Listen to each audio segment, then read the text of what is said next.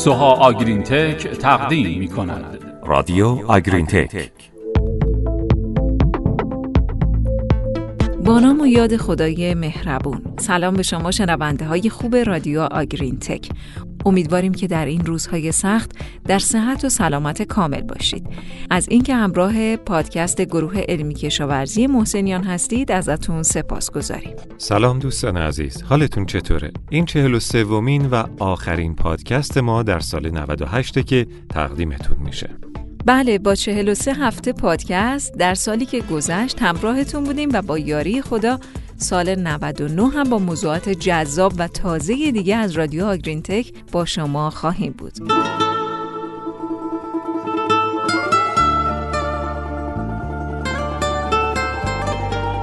اگر یادتون باشه در پادکست قبلی به تأثیر تنش حرارتی بر گاوهای خشک و عملکرد شیردهی بعدی اونها پرداختیم.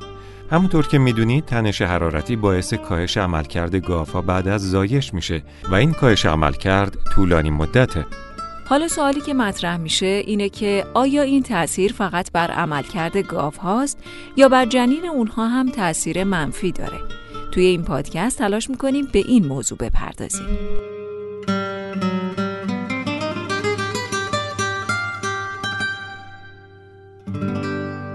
جنین ها بخش اعظم رشد خودشون رو در اواخر دوره آبستنی انجام میدن و این دوره در عملکرد بعدی اونها تأثیر عمده ای داره.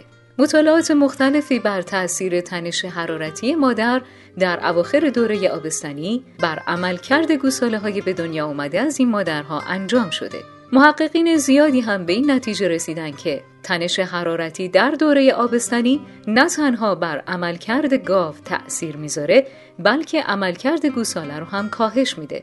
یکی از نتایجی که در مطالعات مختلف گزارش شده کاهش وزن تولد گوساله است. دلایل مختلفی هم برای این موضوع بیان شده که از اون جمله میشه به کاهش رشد جنین در اواخر آبستنی اون هم به دلیل کاهش مصرف خوراک مادر، کاهش جریان خون به رحم و در نتیجه کاهش رسیدن مواد مغذی به رحم، کاهش وزن جفت و نهایتا کوتاه شدن طول دوره آبستنی اشاره کرد. بله و نکته دیگه که در مورد این گوساله ها بیان شده کاهش عملکرد سیستم ایمنیه همه می‌دونیم عاملی که نقش عمده‌ای در سلامت گوساله در روزهای اول زندگی داره سیستم ایمنی غیر فعاله چون سیستم ایمنی فعال در این مرحله تأثیری نداره مطالعات مختلف هم نشون دادن که میزان ایمونوگلوبین این گوساله ها کمتر از گوساله های متولد شده از مادرهایی که تحت تنش نبودن. همچنین هورمون کورتیزول در اونها بالاتره که نشون دهنده تنش بیشتری در این گوساله هاست.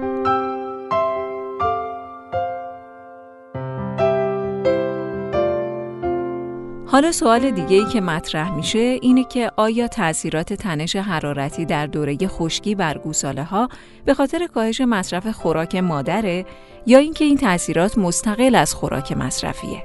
برای جواب به این سوال تحقیقی در سال 2020 توسط موسوی و همکارانش منتشر شد که در اون گاوها در سه گروه در دوره خشکی مورد ارزیابی قرار گرفتند. گروه اول گاوهایی که کاملا تحت تنش بودند. گروه دوم گاوهایی که در دوره خشکی خنک شدند و گروه سوم گاوهایی که در دوره خشکی خنک شدند اما خوراک مصرفیشون به اندازه گاوهایی بود که تحت تنش بودند. اگه نتایج گاوهایی که خنک شده بودن ولی به اندازه گاوهای تحت تنش خوراک مصرف کرده بودن با گاوهای تحت تنش یکی بود نشون می‌داد که تاثیر اصلی تنش حرارتی بر عملکرد گاوها و گوساله ها به خاطر کاهش مصرف خوراکه. در غیر این صورت مشخص می‌شد که بسیاری از تاثیرهای منفی تنش حرارتی جدا از کاهش مصرف خوراکه. در این تحقیق وزن تولد گوساله هایی که از مادرهای خنک شده متولد شدن یکسان و بیشتر از گروه دیگه بود. نتایج این مطالعه نشون داد که بدون توجه به مصرف ماده خشک مادر، تغییر دمای داخل رحم برای کاهش وزن تولد گوساله کافیه.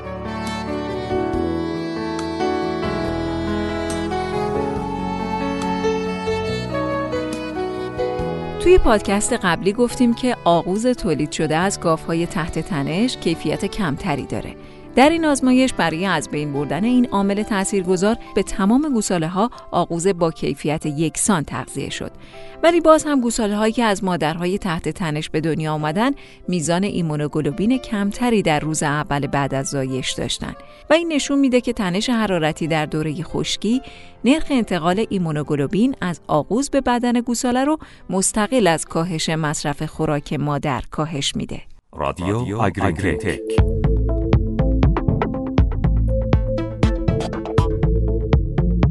لاپورتا و همکارانش سال 2017 گفتند که کلا گوساله های تحت تنش توانایی کمتری در جذب ایمونوگلوبین دارند که این احتمالاً به دلیل کاهش سطح جذب در روده است. مونتریرو و همکارانش اونها هم سال 2014 گفته بودند که کاهش انتقال ایمنی غیرفعال به خاطر کاهش قلزت ایمونوگلوبینه تا به علت کیفیت آغوز. مونتیتو و همکارانش هم سال 2016 گفتن که گوساله های به دنیا اومده تحت تنش مصرف خوراک کمتری دارن. اما موسوی و همکارانش سال 2020 به این نتیجه رسیدن که مصرف خوراک بین این گوساله ها تفاوتی نداشته.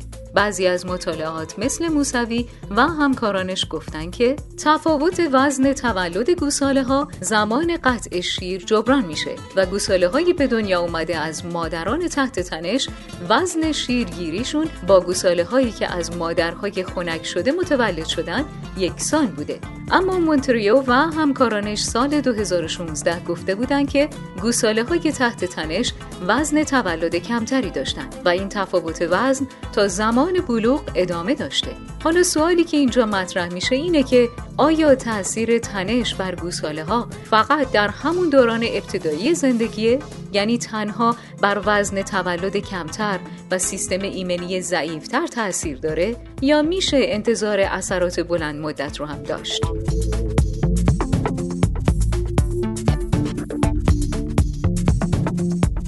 موضوع جدیدیه که محققین زیادی بهش علاقه مند شدن و در خیلی از موجودات از جمله انسان و گاوها مورد مطالعه قرار گرفته. در سال 2018 مطالعه توسط اسکیبیل و همکارانش انجام شد و در نشریه معتبر نیچر به چاپ رسید.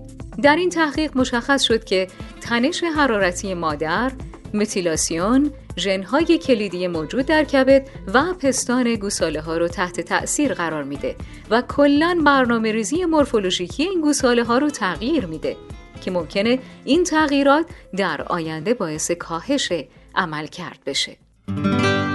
بله این نتیجه نشون میده که شاید با خنک کردن های خشک آینده گله خودتون رو تضمین کنید و یا با کوتاهی در این کار به آینده گلتون ضربه بزنید. نتیجه کلی این که تنش حرارتی در دوره خشکی نه تنها بر عمل کرد و سلامت گاوهای خشک تأثیر داره بلکه بر عملکرد گوساله ها هم موثره و این تأثیر فقط به علت کاهش خوراک مصرفی نیست بلکه تأثیر مستقیم خود تنشه.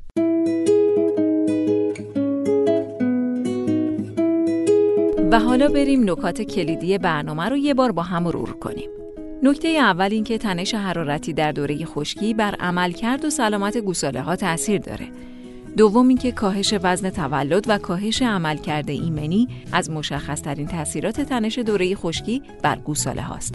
و سوم جدا از کاهش خوراک مصرفی در گاوهای مادر، تنش حرارتی به صورت مستقیم هم تاثیر منفی بر عملکرد گوساله ها داره. و چهارم خنک کردن ها در این دوره با حفظ دمای بدن ها باعث بهبود عملکرد گوساله ها میشه.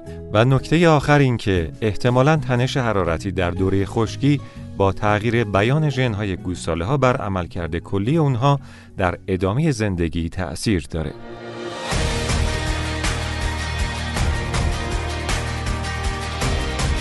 با پادکست هفته آخر در سال 98 از شرکت سوها آگرین تک همراه بودید و در این برنامه درباره تاثیر تنش حرارتی در دوره خشکی روی عملکرد گوساله ها صحبت کردیم. پیشا پیش آرزوی سالی خوب و پربار همراه با سلامتی و اتفاقات خوش برای همه شما هموطنان عزیز داریم. با آرزوی بهترین سال و نکوترین حال براتون تا سری پادکست های در سال جدید خدا نگهدارتون. خدا نگهدار شما.